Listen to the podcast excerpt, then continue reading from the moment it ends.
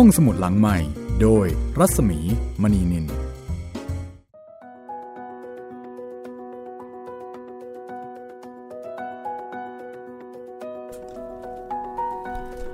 มาแล้วค่ะ ได้เวลาเปิดทำการอีกครั้งหนึ่ง เช่นเคยนะคะ กับรายการห้องสมุดหลังไม้สวัสดีครับพี่หมีครับ สวัสดีค่ะคุณจิตรินค่ะวันนี้ตื่นเต้นครับผม โอ้ตื่นเต้นมากเป็นพิเศษนะคะ เพราะว่าวันนี้เนี่ยเราจะเริ่มเรื่องใหม่กันแล้ว ครับ หลังจาก 15 ตอนผ่านไปนะคะ เราก็ออกมาจากจอร์เจีย กลับมาสู่ประเทศไทยค่ะ อ้าว กลับมาไทยจะ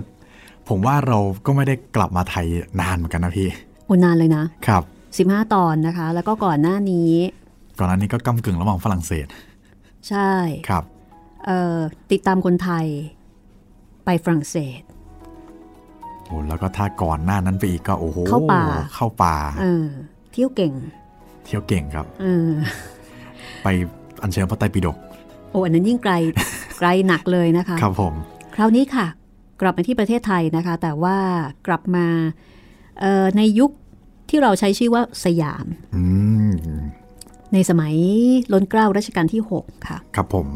วันนี้จะเป็นตอนแรกนะคะ ของพระราชนิพนธ์ของล้นเกล้ารัชกาลที่ 6 พระบาทสมเด็จพระมงกุฎเกล้าเจ้าอยู่หัว แล้วก็ต้องบอกว่า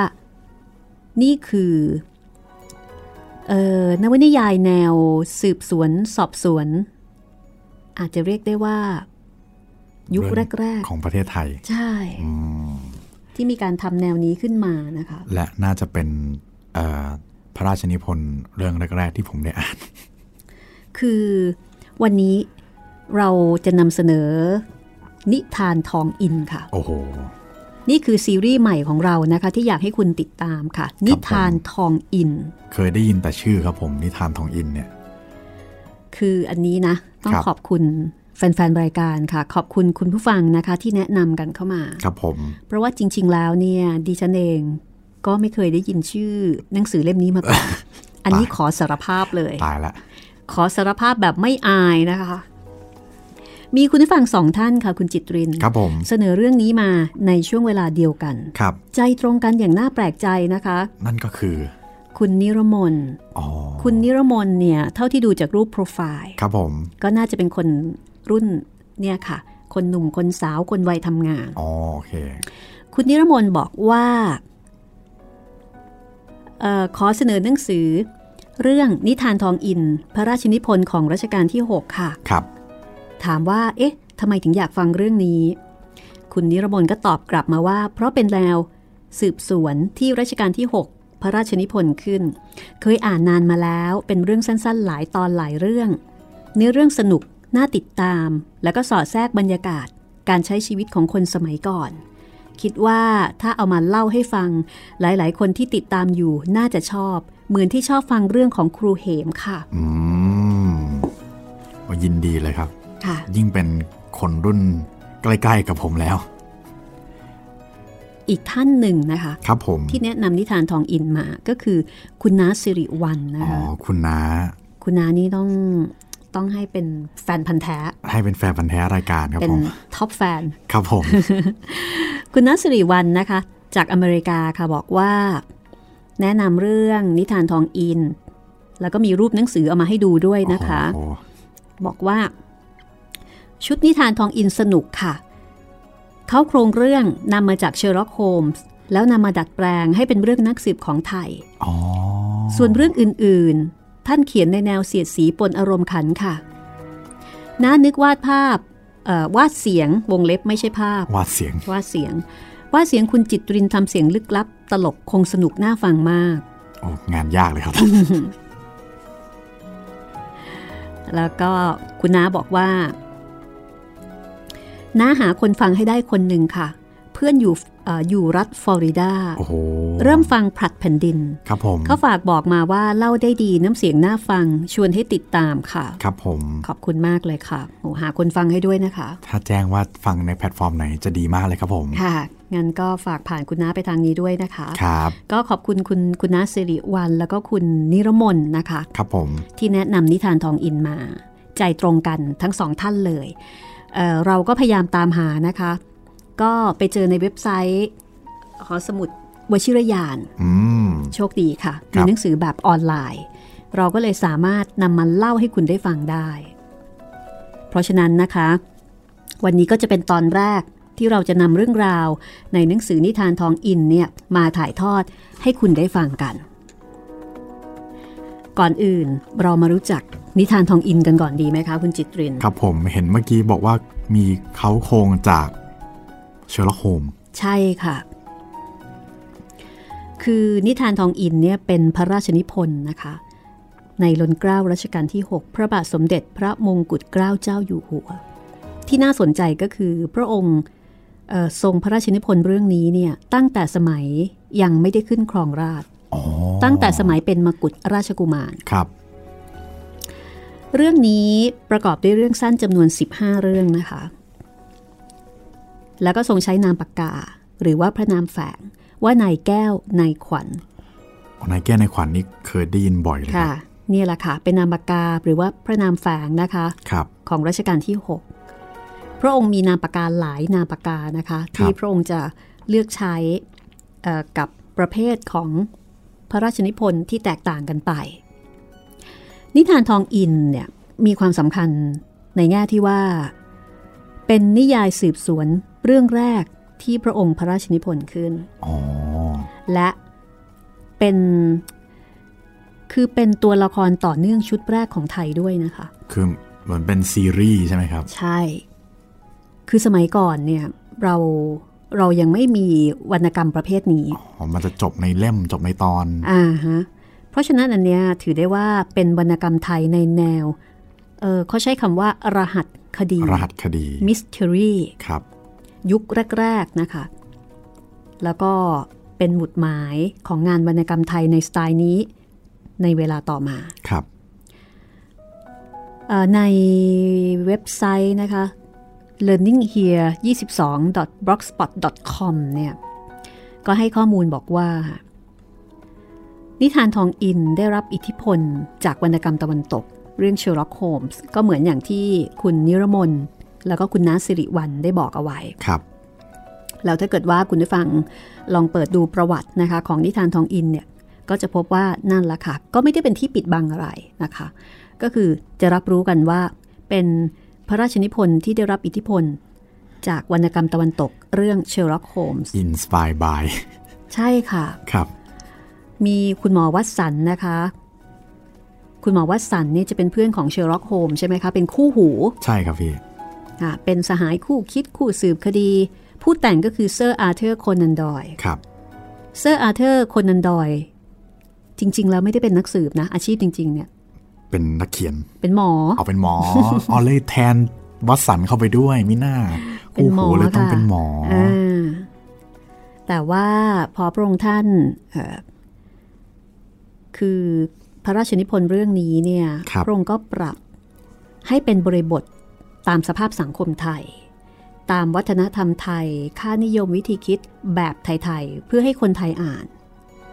คือทรงทรงเขียนเพื่อให้คนไทยอ่าน เพราะฉะนั้นเนี่ยบริบทก็ถูกปรับให้เป็นแบบไทยๆ เรื่องราวก็เป็นเรื่องราวของคนไทยอืมเพราะฉะนั้นตัวของนักสืบก็ต้องเป็นนักสืบคนไทย จะเอาเชอร์ล็อกโฮมมาสืบที่นี่แหมมันก็กระไรอยู่ใช่ไหมมันก็แปลกๆนะมันก็พี่แปลกๆเพราะว่าเชอร์ล็อกโฮมเขาก็งานเยอะ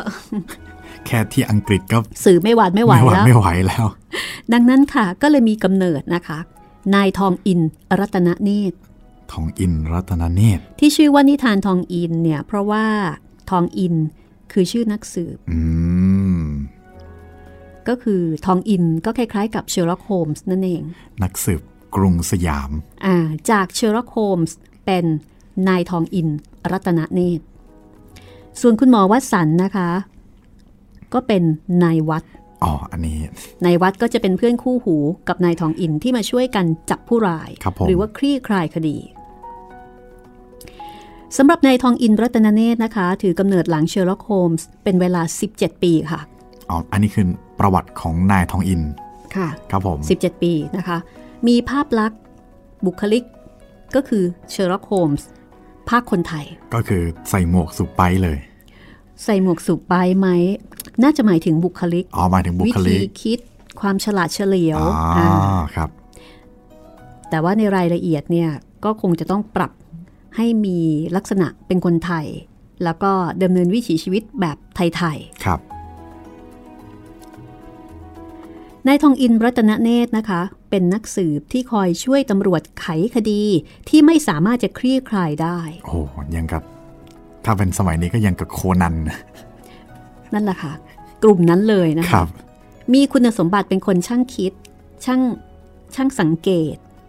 ช่างตริตรอง สุขุม รอบคอบ และที่สำคัญนะคะ อันนี้น่าสนใจมาก มีความสามารถในการปลอมตัวอย่างยอดเยี่ยม อ๋อ มีปลอมตัวเก่ปลอมตัวงเก่งอ่าและด้วยความช่วยเหลือของนายวัดเพื่อนสนิท จึงทำให้นายทองอินเนี่ยสามารถจะไขคดีได้ทุกคดี และในเรื่องนี้นะคะ คนที่เล่าเรื่องก็คือนายวัดนั่นเองอืมนายวัดก็จะเป็นคนเล่าเรื่องว่าเรื่องนี้เนี่ยมันมีที่มาที่ไปอย่างไร แล้วก็ไปเจอเจอใคร คลี่คลายเอ่อ จัดการสืบเสาะค้นหาได้อย่างไร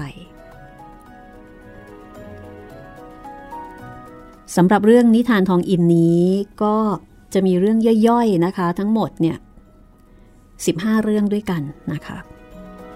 เป็น 15 เรื่อง ที่มีนายทองอินเป็น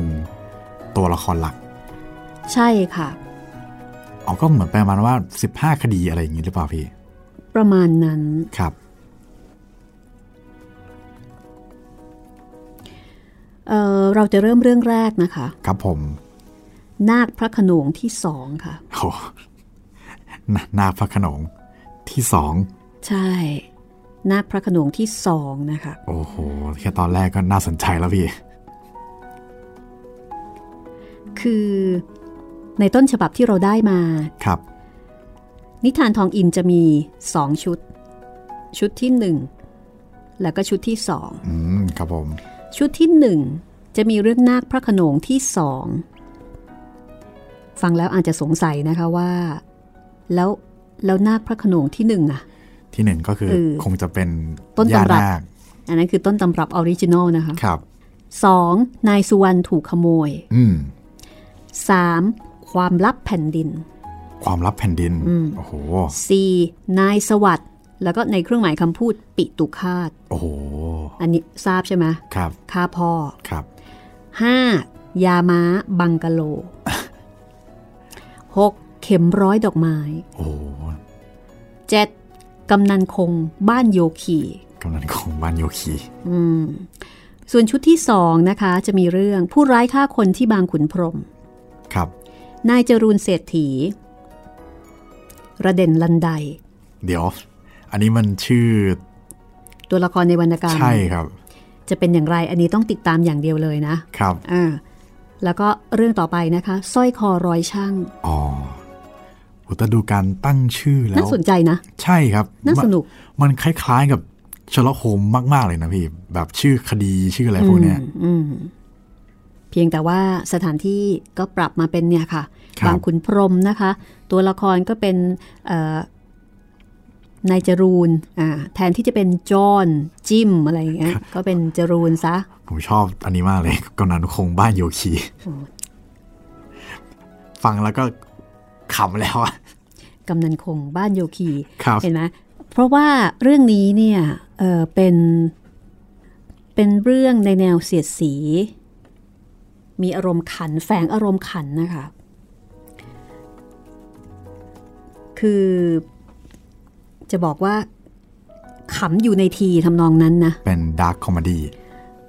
ประมาณนั้นเป็นแนวแบบ มีการเสียดสีประชดประชัน คือไม่ได้แบบตั้งใจจะให้ขำแต่ถ้าใครเข้าใจก็จะก็จะขำก็จะขอืมอืมคือโอเคคือถ้าเกิดเป็นคนก็ต้องบอกว่าเป็นพวกตลกหน้าตายอะไรทำนองนั้นนะคะครับอ่ามุกลึก ก็ลองฟังดูนะคะ กับเรื่องแรกกันก่อนเลยก็แล้วกันนะคะว่า นาคพระโขนงที่สองเนี่ยจะดุเหมือนกับแม่นาคพระโขนง หรือว่าย่านาคที่เป็นต้นตำรับหรือไม่อย่างไรนะคะำครับ ถ้าพร้อมแล้ว เราไปกันเลยนะคะ กับนิทานทองอิน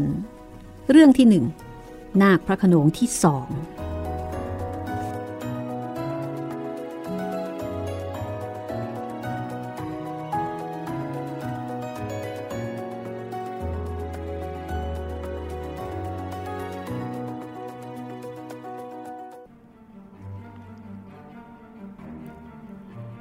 ท่านทั้งหลาย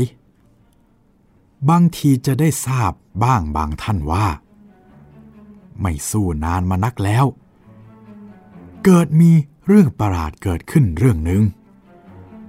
แต่เพราะเป็นข่าวเล่าลือกันนอกๆ ไม่ได้ลงหนังสือพิมพ์ จึงทำให้ข้าพเจ้าเข้าใจว่า คงจะมีอยู่หลายท่าน ที่ไม่ได้ทราบเรื่องนี้ หรือทราบแล้วลืมเสีย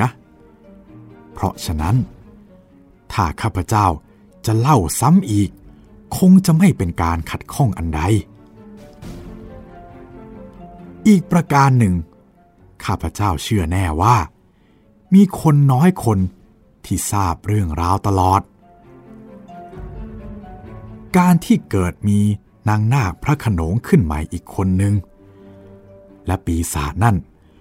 ดุเพียงใด บางที จะมีผู้ทราบอยู่หลายคน แต่ที่ทราบว่าทำไมปีศาจนั่นจึงสงบไปนั้นคงจะมีไม่กี่คน ตัวข้าพเจ้า เป็นผู้ทราบเรื่องราวตลอดผู้หนึ่ง เพราะฉะนั้นจะขอเล่าให้ท่านฟังดังต่อไปนี้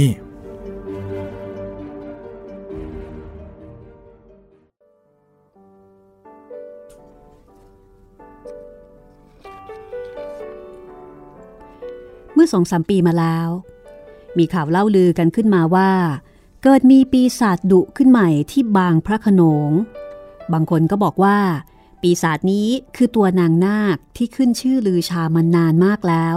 กลับมาเที่ยวหลอกหลอนคนใหม่ บางคนก็บอกว่า ไม่ใช่ เป็นปีศาจใหม่ แต่ชื่อนาคเหมือนกัน แต่ภายหลังได้ความว่า ปีศาจนี้มีผู้พบเห็นตามใกล้ ๆบ้าน ของพันโชตกำนัน พันโชตนั้นเป็นคนมีเงิน ภรรยาชื่อนาค ภรรยาถึงแก่กรรมลงได้ประมาณปีเศษ พันโชตมีบุตรชายสองคน หลังจากที่ภรรยาตาย พันโชตก็มีความคิดที่จะหาภรรยาใหม่ แต่ปรากฏว่า ไม่มีหญิงใดกล้าที่จะมาเป็นภรรยาของพันโชต เพราะทราบข่าวอยู่แล้วว่า มีปีศาจอยู่ที่บ้านพันโชตนาคภรรยาเก่าของพันโชตที่ตายไปแล้วนั้น เป็นที่ทราบกันดีทั่วกันว่า ตอนที่ยังคงมีชีวิตอยู่ เป็นคนขี้หึงมาก และเมื่อได้ถึงแก่กรรมไปแล้ว คือก่อนที่จะถึงแก่กรรม นาคได้เคยกล่าวเอาไว้ว่า ถ้าผัวมีภรรยาใหม่ จะเป็นปีศาจมาหลอก คนทั้งหลาย ก็เลยลงใจเห็นกันหมดว่า ปีศาจที่ปรากฏ จนเป็นที่หวาดกลัวกันไปทั่วนั้น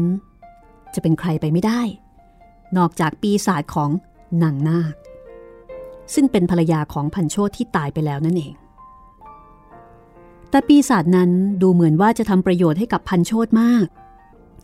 ในเวลากลางคืน มีผู้พบเห็นปีศาจเที่ยวเดินอยู่ตามริมข้อกระบือของพันโชตอยู่เนืองๆและครั้งหนึ่ง เมื่อมีผู้ร้ายจะมาลักกระบือ ปีศาจนั้นก็ได้กระทำให้ผู้ร้ายหนีไป เพราะได้ยินเสียงร้องอึงขึ้นที่ริมคอก นอกจากนี้ ปีศาจยังช่วยตักน้ำให้พันโชตจนกระทั่งเต็มตุ่มทุกคืน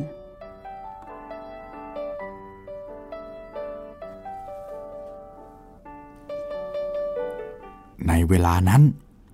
ผู้ที่ทราบเรื่องนี้แล้ว มีอยู่สองจำพวก พวกหนึ่งเชื่อว่าเป็นปีศาจจริง อีกพวกหนึ่งไม่ออกความเห็นเลย ฟังแล้วก็ลืมนิ่งไป มีคนอยู่คนเดียวที่ข้าพเจ้าทราบแน่ ว่าไม่อยู่ในสองจำพวกซึ่งกล่าวมาแล้วนั้น คือมิตรของข้าพเจ้าผู้หนึ่ง ซึ่งในที่นี้ ข้าพเจ้า จะเรียกว่า นายทองอิน นายทองอินคนนี้เป็นคนที่มีสติปัญญาไหวพริบมาก เป็นคนที่มีความรู้ดี นายทองอินมักจะทำให้ผู้ซึ่งรู้จักเขาประหลาดใจ ว่าทำไมนายทองอินจึงไม่ทำราชการในกระทรวงใดกระทรวงหนึ่ง อีกประการหนึ่ง มีผู้ไม่ทราบอยู่โดยมากว่า นายทองอินคนนี้ ทำมาหาเลี้ยงชีพอย่างไร เพราะว่าเท่าที่เห็นนายทองอินไม่ได้ค้าขาย ไม่ได้เป็นหมอความ และดูเหมือนว่าไม่ได้ทำอะไรเลย แต่นายทองอินก็มีบ้านอยู่สบาย มีเงินใช้พอสมควรอยู่เสมอ ในวัด ซึ่งเป็นเพื่อนสนิทกับนายทองอิน จึงเป็นผู้ที่ขยายความลับในเรื่องนี้ให้ฟัง ข้าพเจ้า ขอขยายความลับในข้อนี้ให้ท่านฟัง ซึ่งข้าพเจ้าได้รับอนุญาตจากนายทองอินแล้ว นายทองอินนั้นทำการคล้ายพลตระเวนลับ คือเป็นผู้สืบข่าวต่างๆ โดยทางเงียบๆ บรรดานักเลงสำคัญสำคัญ นายทองอินไม่รู้จักนาน้อย แต่นักเลงเหล่านั้น ไม่ใครจะรู้จักนายทองอิน เพราะเขาชำนาญในการปลอมตนในวัดเองได้เคยพบเห็นนายทองอินปลอมตัวหลายครั้ง จึงรู้ว่านายทองอินนั้นมีความสามารถในการปลอมตัวเป็นอย่างมาก คือถ้านายทองอินได้ลงมือปลอมแล้วเราก็ ไม่มีผิดไปจากของจริงเลยทีเดียว คือปลอมได้แนบเนียน แล้วก็จับผิดลำบากมาก ปลอมได้เหมือน ปลอมได้เก่ง ในวัดบอกว่านายทองอินเคยช่วยราชการกองตระเวนลับมาหลายครั้งแล้ว ครั้งหนึ่ง เขาปลอมเป็นยวน เข้าไปในบ้านยวนสามเสน เพื่อจับคนต้มสุราเถื่อน โดยที่ผู้คนในชุมชนก็ไม่ได้คิดสงสัยเลย ถ้าพลตระเวนไม่ขาดนะเสียครั้งนั้น ก็คงจะจับผู้ต้มสุราเถื่อนได้หลายคน หรือว่าอีกครั้งหนึ่งนายทองอินปลอมเป็นจีน เข้าไปในที่ประชุมอังยี่ ณสำเพ็งก็ได้ความสำคัญสำคัญมาให้กองตระเวนมาก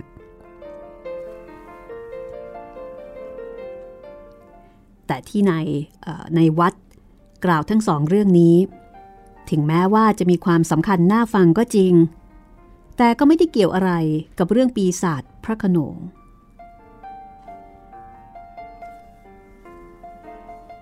พอข้าพเจ้าได้ยินข่าวเรื่องนางหน้าพระขนงที่เกิดขึ้นใหม่นั้น ข้าพเจ้าก็ไปหานายทองอิน แต่พอนั่งลงยังไม่ทันได้เอ่ยขึ้น นายทองอินก็ชิงพูดขึ้นก่อน จริง จริง ฉันไม่เชื่อว่าเป็นผีเหมือนกันแหละ อะไรผีจะมาทำได้อย่างนั้น ในวัดได้ฟังก็ยิ้มก่อนจะบอกว่าแม่แหทายใจแม่นจริง ฉันตั้งใจมาจะเล่าเรื่องอีนาคพระขนงที่เกิดขึ้นใหม่นั้นให้แกฟังทีเดียว นายทองอินก็ตอบในวัดว่า แหม ก็ฉันน่ะทายใจแกถูกนะสิ ฉันจึงชิงพูดขึ้นเสียก่อน ในวัดได้ฟังก็หัวเราะก่อนจะถามว่า ก็ถ้ามันไม่ใช่ผี แล้วมันจะเป็นอะไรเล่า มันก็เป็นคนนะสิพ่อวัด ก็ไอคนนั้นน่ะ มันมีประสงค์อะไรล่ะ นี่แหละ ฉันยังไม่ได้สืบสวนให้ท่วนที จะบอกแก เห็นจะยังไม่ได้ แต่มีของแน่อยู่อย่างหนึ่งคือเจ้าคนที่ทำผีหลอกนะ ไม่ได้ประสงค์ขโมยพันโชดในวัดได้ฟังก็เลยถามนายทองอินว่า แล้วทำไมถึงรู้ นายทองอินหันมามองหน้าในวัด ยิ้ม ถอนใจ ก่อนจะบอกว่าเฮ้ยพ่อวัด นี่เมื่อไรแกถึงจะรู้จักฉันดีสักทีนาะก็ฉันจะไปรู้อย่างไร นอกจากจะฟังตามคนที่เขาพูดกัน แกก็คงรู้ในเรื่องนี้เท่ากับฉันเหมือนกัน แต่ไม่ได้ตริตรองเท่านั้นเอง คิดดูเถอะ เจ้าผีนี่ มีผู้เห็นมาหลายวันแล้ว เห็นอยู่ใกล้ๆบ้านพันโชดเสมอ ตามที่เล่ากันนั้น ตัวพันโชดเอง ก็เชื่อว่าเป็นผีของเมียแกที่ตาย คนอื่นก็เชื่อเช่นนี้ทุกคน ก็ถ้าเจ้าคนทำหลอก มันไม่ตั้งใจจะขโมยพันโชดก็ถ้าเจ้าคนที่ทำหลอก มันตั้งใจจะขโมยพันโชดมันก็คงขโมยไปนานแล้ว เพราะคนคงไม่คิดจับ มัวแต่กลัวผีเสียหมด แล้วครั้งหนึ่ง มีคนจะไปขโมยกระบือ ไอ้เจ้าผีนั่น ยังร้องเอะอะขึ้น จนไอ้ขโมยต้องหนีไปเลย ในวัดได้ฟังเช่นนั้น ก็เลยถามนายทองอินว่า เอาแล้วถ้าเจ้าขโมยนั่นทำกลอุบายแกล้งร้องขึ้นเสียงเองทีนึงก่อน เสียเองเสียเองทีนึงก่อน เอาก็ถ้าเจ้าขโมยนั่น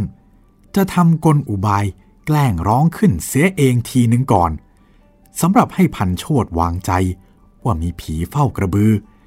จะได้ไม่รักษาให้กวดขัน เช่นนั้นไม่ได้หรือ ในวัดตั้งข้อสังเกต นายทองอินฟังแล้วก็พยักหน้ายิ้ม ก่อนจะบอกว่า อืม ถูก ถูก เออ ใช้ความคิดบ้างอย่างนี้ถึงจะดี ตัวฉันนี่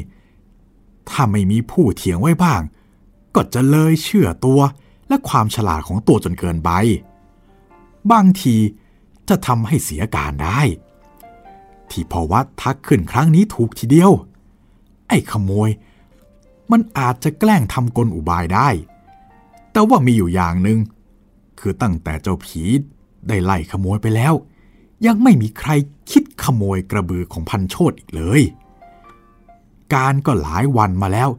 เกือบครึ่งเดือนได้ เพราะฉะนั้นฉันคิดว่า น่ากลัวจะไม่ใช่ขโมยเสียแล้ว นี่คือข้อสังเกตของนายทองอิน พอนายทองอินตั้งข้อสังเกตเช่นนี้นายวัดก็เลยถามขึ้นว่า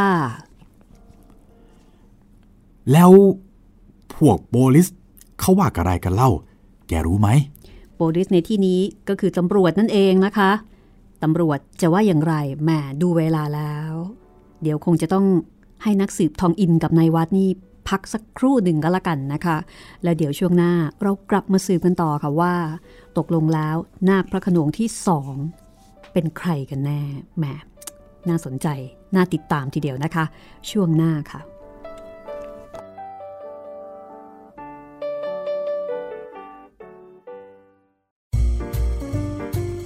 ห้องสมุดหลังใหม่ โดยรัศมีมณีนิน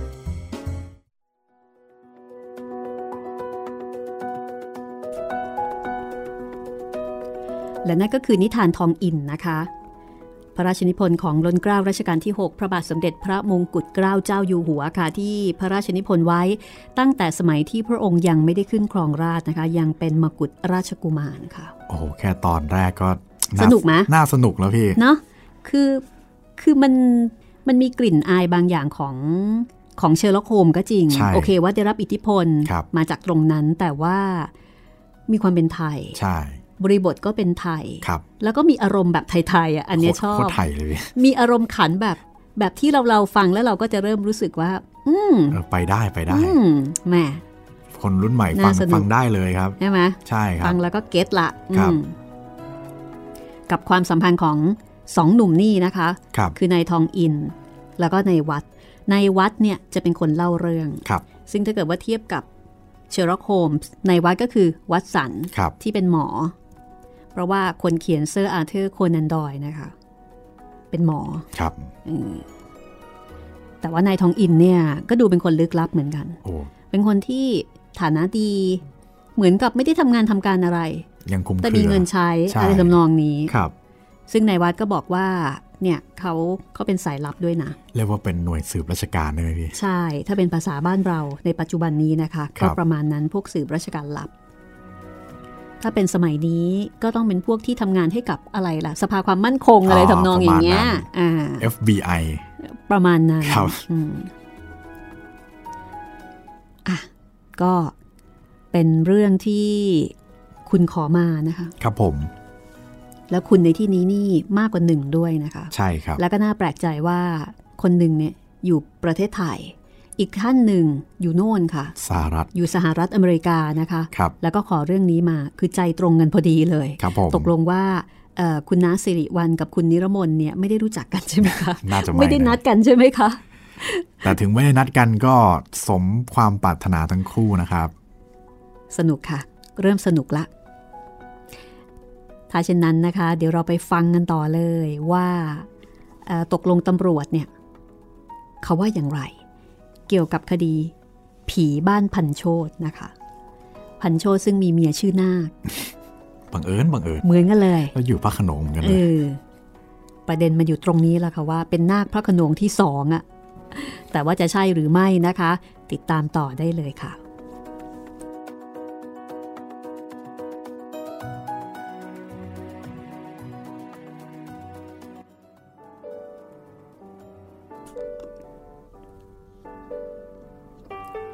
นายทองอินได้ตอบในวัดว่า นี่พอวัด ฉันสืบดูแล้ว ได้ความว่า คุณฝรั่งเจ้ากรม ท่านไม่เห็นมีเหตุสำคัญ พอที่ท่านจะใช้มันสมองของท่าน อีกประการหนึ่ง เวลานี้ ท่านน่ะกำลังมีธุระมาก ทหารหมิ่นประมาทท่านร่ำไป ประเดี๋ยวคิดจะแทงท่าน ประเดี๋ยวคิดจะปล้นโรงพยาบาลพลตระเวน ประเดี๋ยว ยิงกับพลตระเวนอีก โอ้ย ไอทหารละ่ะ หมู่นี้มันช่างวุ่นเสิจริง ๆ มันช่างไม่รู้จักกลัวเกรงไต่เท้ากรุณาเจ้าเลย ในวัดได้ฟัง ก็อดหัวเราะไม่ได้ เพราะทราบดีอยู่แล้วว่านายทองอินนั้น ไม่ชอบท่านเจ้ากรมกองตระเวนขนาดไหน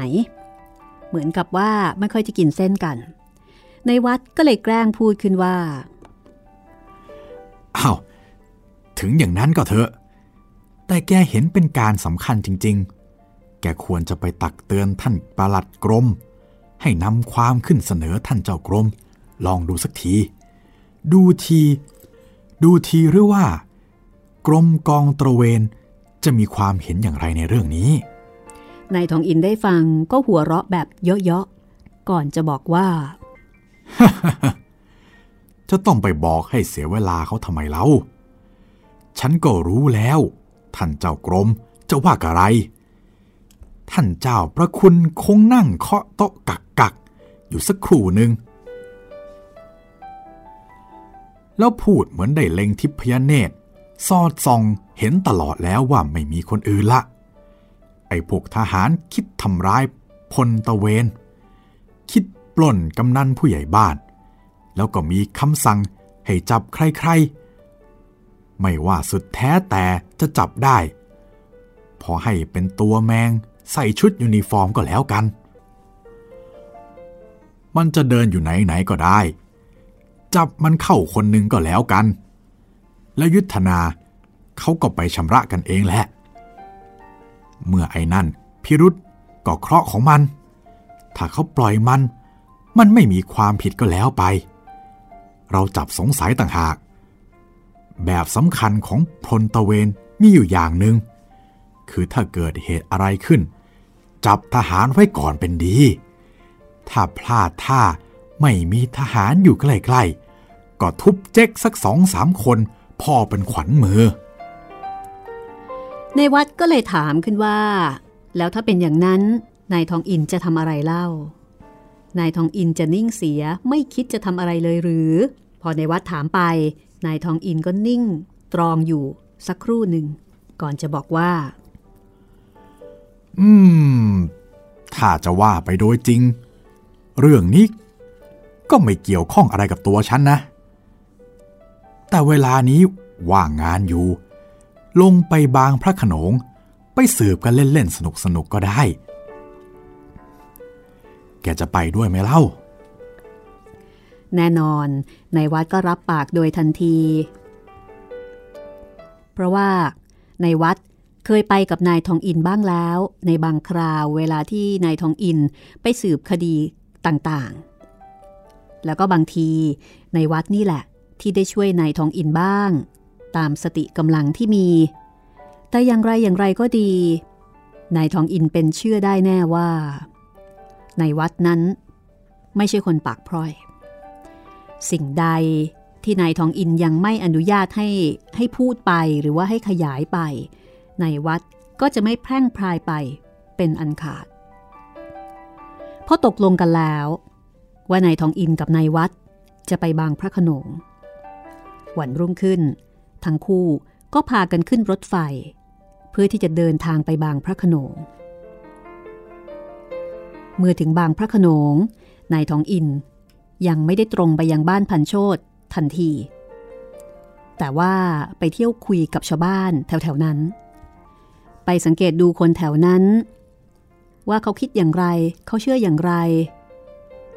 เชื่อแน่ว่าเป็นปีศาจของนาคภรรยาพันโชต หรือว่าจะมีใครบ้างหรือไม่ ที่สงสัยว่าไม่ใช่ปีศาจแต่เป็นผู้ร้าย การที่สืบสวนตามชาวบ้านนั้น ปรากฏว่าก็ไม่ได้เรื่องราวอะไรมากมาย จากที่ทราบกันดีอยู่แล้ว แต่มีอยู่อย่างหนึ่ง ที่ตัวนายวัดเองไม่เห็นเป็นข้อสำคัญ นั่นก็คือ เพื่อนบ้านของพันโชดผู้หนึ่งชื่อนายเปรม ในเปรมกล่าวว่า ครั้งหนึ่ง พันโชดได้รับหนังสือมีความว่า ในการที่มาครั้งนี้ ไม่มีความประสงค์อย่างอื่น นอกจากจะทำประโยชน์ให้กับพันโชดเพราะฉะนั้น พันโชดและบุตรพันโชดทั้งสองคน ไม่ต้องกลัวเกรงอะไรเลย คงจะไม่ทำร้ายคนทั้งสามนั้น แต่ถ้าพันโชด คิดมีภรรยาใหม่ คงได้เห็นดีกัน ในท้ายหนังสือนั่น ลงนาม นาค ภรรยา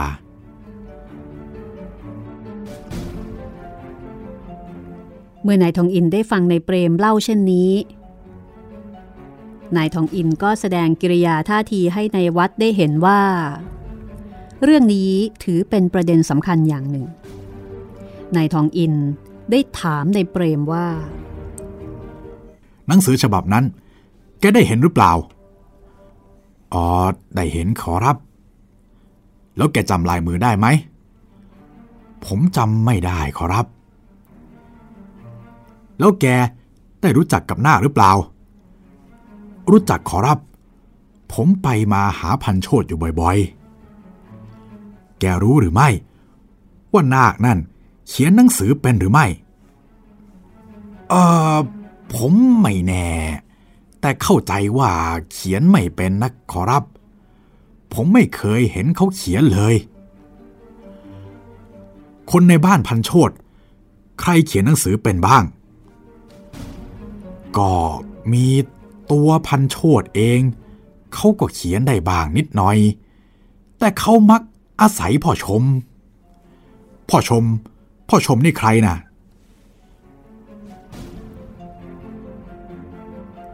ในเปรมบอกว่า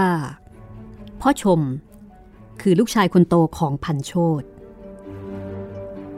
จากนั้นนายทองอินก็ถามต่อว่า ลายมือในหนังสือนั้น เหมือนกับลายมือของพ่อชม ลูกชายคนโตของพันโชตหรือไม่ ประเด็นนี้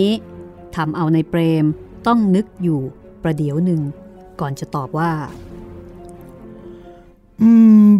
ผมก็ไม่ได้สังเกตเหมือนกันครับนายทองอินถามต่อว่า แล้วมีใครที่เขียนหนังสือได้อีกบ้างหรือไม่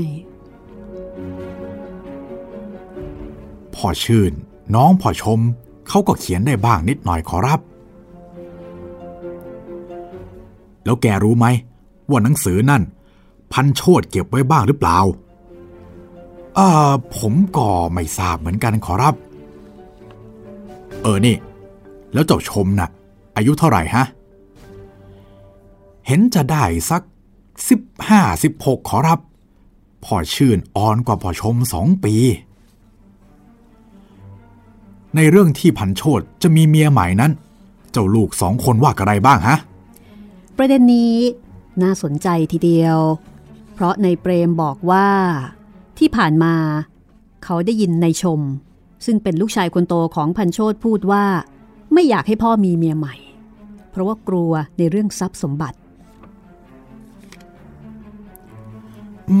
มเมื่อวานซืนนี่เอง เขายังพูดกับเจ้าปริก ลูกกระผม ว่าเขาดีใจนัก ที่แม่มาทำหลอกอยู่อย่างนี้ ผู้หญิงจะได้กลัวไม่อาจมาเป็นเมียพ่อ แล้วก็ชวนเจ้าปริก ให้ไปดูผีด้วยกันด้วยขอรับนายทองอินก็เลยถามว่า ตอนที่ชวนนั้นเป็นเวลาอะไร ในเปรมพอจะจำได้ไหม เวลาพบค่ำขอรับ แต่เจ้าปริกก็ไม่ได้ไปทันทีพอชมเขาบอกว่า แล้วเขาถึงจะมารับ เพราะตอนกลางคืน เมื่อผมจะเข้าไปนอน เจ้าสองคนจึงได้พากันไปขอรับ จากนั้นนายทองอินก็ถามว่า แล้วไปกันนานแค่ไหน ถึงได้กลับมา ในเปรมตอบว่ากลับดึกทีเดียว แต่ไม่ทราบแน่ว่ากี่ทุ่มกี่ยาม จากนั้นนายทองอินก็ถามต่อไปอีกว่า เจ้าปริก ลูกชายของนายเปรมนั้น เคยไปกับนายชมหลายหนหรือไม่ ที่ผมทราบเห็นจะมีสักสองหนหรือสามหนเนี่ยแหละขอรับ แต่จะไปด้วยกันอีกกี่หนแน่ผมก็ไม่ทราบ เจ้าปริกของกระผมนี่ ผมบนบนอยู่ว่า น่ากลัวจะเสียคน ดูชอบเที่ยวกลางคืนนัก ผมสงสัยว่าจะไปติดผู้หญิงที่ไหนเป็นแน่เลย แต่ถ้าเพียงเท่านั้น ผมก็ไม่ว่าหรอก ผมกลัว มันจะไปคบเพื่อนฝูงเสเพล จะพลอยให้ความเสียมาถึงกระผมด้วย นี่คือความที่ได้จากนายเปรม นายทองอินได้ฟังก็พยักหน้า จากนั้นก็สนทนากับนายเปรมถึงเรื่องอื่นๆต่อไปอีกตามสมควร พอไม่ให้เกิดความสงสัย แล้วก็ลุกลงจากเรือนไป เมื่อออกนอกรั้วบ้านในเปรมแล้ว นายทองอินก็ยิ้ม แล้วก็กล่าวกับในวัดว่า นี่พวัดท่าทางเห็นจะชอบกลหน้า เราคิดอ่านไปหาตะพันโชดเองเห็นจะดี เดินไปไม่ช้านัก ก็ถึงบ้านพันโชตก่อนเข้าไปหาตัวเจ้าของบ้านนายทองอินก็เที่ยวเดินดูตามข้างนอกเสียก่อนจนรอบ ซึ่งที่นั่นก็ไม่มีอะไรมากนัก มีเรือนฝากระดานสองหลัง มีรั้วกั้นสามด้าน รั้วนั้นจดถนน หลังเรือนมีคูแต่ไม่มีรั้ว ต่อคูออกไปสักสี่ห้าเก้าก็ถึงข้อกระบือ ผู้ที่จะออกไปจากเรือนไปข้อกระบือจะต้องข้ามสะพานไม้ท่อนเดียว ต่อข้อกระบือออกไปเป็นทุ่งนา ซึ่งมีโรงนาอยู่ปลายเขตของพันโชตอยู่โรงหนึ่ง ที่นั่นมีบ่าวของพันโชตอาศัยอยู่ เมื่อนายทองอินกับนายวัดตรวจนอกบ้านเสร็จเรียบร้อย จึงพากันเข้าไปในบ้าน ซึ่งเมื่อไปถึงนายทองอินได้ตรงขึ้นไป ขอน้ำรับประทาน ทางด้านนายพันโชตก็เชิญนายทองอินกับนายวัดขึ้นไปบนเรือน มีการยกเช่นหมากออกมาตั้งให้ แล้วก็เข้าไปหาน้ำหาท่ามารับรอง นายทองอินพอขึ้นไปบนเรือน ก็มองดูรอบๆตัวสักครู่หนึ่ง ก่อนจะบอกกับนายวัดว่า ยังไงพอวัด บ้านแกก็สบายดีดอกนะในวัดพยักหน้า จากนั้นนายทองอินก็ถามต่ออีกว่า แกเห็นอะไรประหลาดในนี้บ้างไหม ในวัดยอมรับว่า ไม่เห็นนายทองอินยิ้ม แล้วชี้มือไปทางมุมห้องที่นั่งกันอยู่ในเวลานั้น ซึ่งเมื่อในวัดมองตามไป จึงแลเห็นกระทงสองสามกระทง ในกระทงนั้นมีของกินแล้วก็ขนมกับก้านทูบปักอยู่ด้วย ในขณะที่ในวัดกำลังจะถามนายทองอินว่าแปลว่าอะไร เวลานั้นพันโชตกับนายชม ก็ออกมานายทองอินก็สนทนากับพันโชตเรื่องไรนาแล้วก็เรื่องอื่นๆ แล้วค่อยๆ ชักมาถึงเรื่องปีศาจคุยไป สังเกตดูหน้าพันโชตไป แล้วก็พบว่าพันโชตดูออกจะเบื่อในเรื่องนี้มาก เมื่อถามอะไรแกก็ตอบไปโดยขัดไม่ได้ และเมื่อแรก แกก็ไม่ได้เล่าอะไร ซึ่งเรายังไม่ทราบเลย จนนายทองอิน แกวนเวียนไปมาหนักเข้า จึงได้ความต่อไปอีกคำถามคำตอบกันในครั้งนั้น ข้าพเจ้าก็จำไม่ได้ถนัด แต่เขียนลงให้อย่างใกล้ที่สุดได้ดังนี้ คือนายทองอินถามพันโชตว่า คนในบ้านแกมีกี่คนฮะ เออ มีผมกับบุตรอีกสองคน แล้วบ่าวมีกี่คน ตอนแรกมีอยู่สองสามคน แต่เดี๋ยวนี้มีเหลือแค่คนครัวคนเดียว เอาทำไมถึงอย่างนั้นล่ะ เออ ก็ตั้งแต่เกิด นั่นแหละขอรับ อ๋อ บ่าวมันกลัวผีเหรอ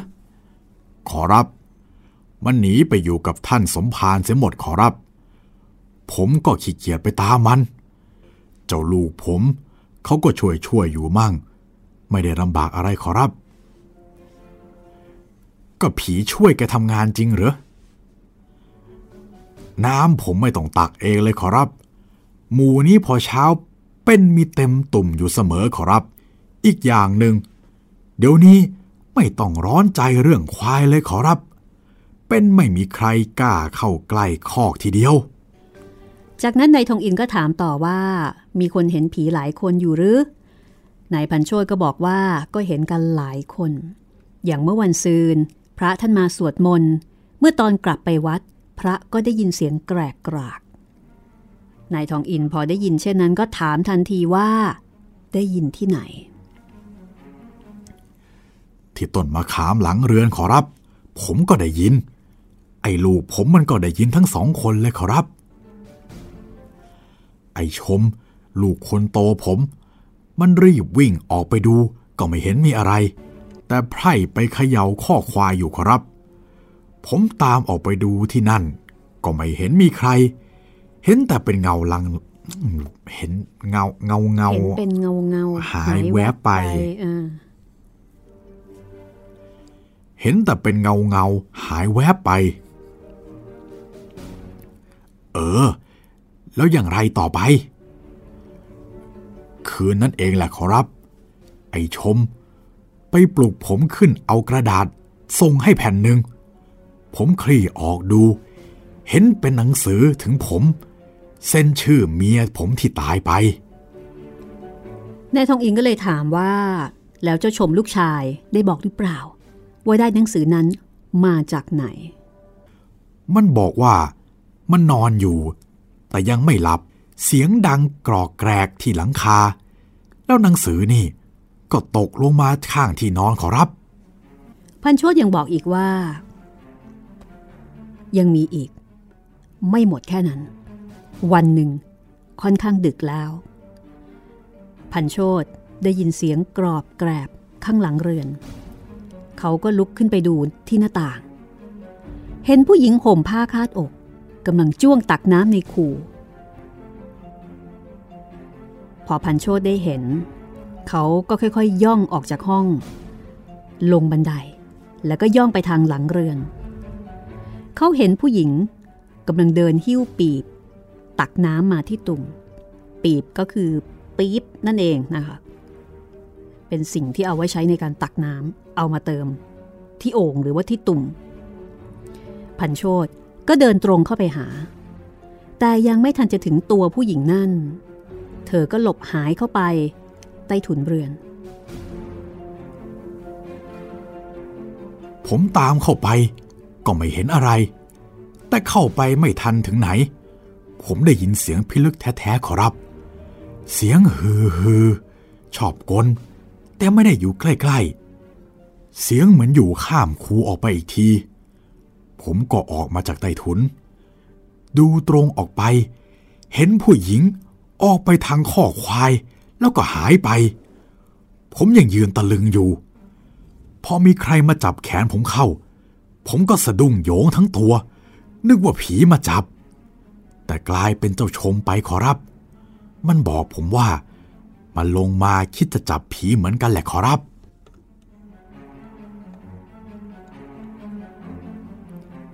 นี่คือ เรื่องราวที่พันโชตได้ไปเจอเจอ แล้วก็เห็นกับตาตัวเอง ประเด็นในการสอบสวนความยังไม่จบนะคะ ยังมีต่อค่ะ ซึ่งนายทองอินก็ได้ถามในบางประเด็นที่แม้แต่ในวัดก็อาจจะไม่ได้คิดถึง เรื่องราวจะเป็นอย่างไรต่อไปนะคะ ตกลงแล้วจะเป็นผี หรือว่าจะเป็นคน หรือว่าจะเป็นใครยังไง ติดตามต่อได้ค่ะ กับนิทานทองอิน พระราชนิพนธ์ ในพระบาทสมเด็จพระมงกุฎเกล้าเจ้าอยู่หัว โดยใช้พระนามแฝงว่านายแก้วนายขวัญ กับเรื่องนาคพระโขนงที่สอง วันนี้หมดเวลาของห้องสมุดหลังใหม่แล้ว เราสองคนลาไปก่อนนะคะ สวัสดีครับ สวัสดีค่ะ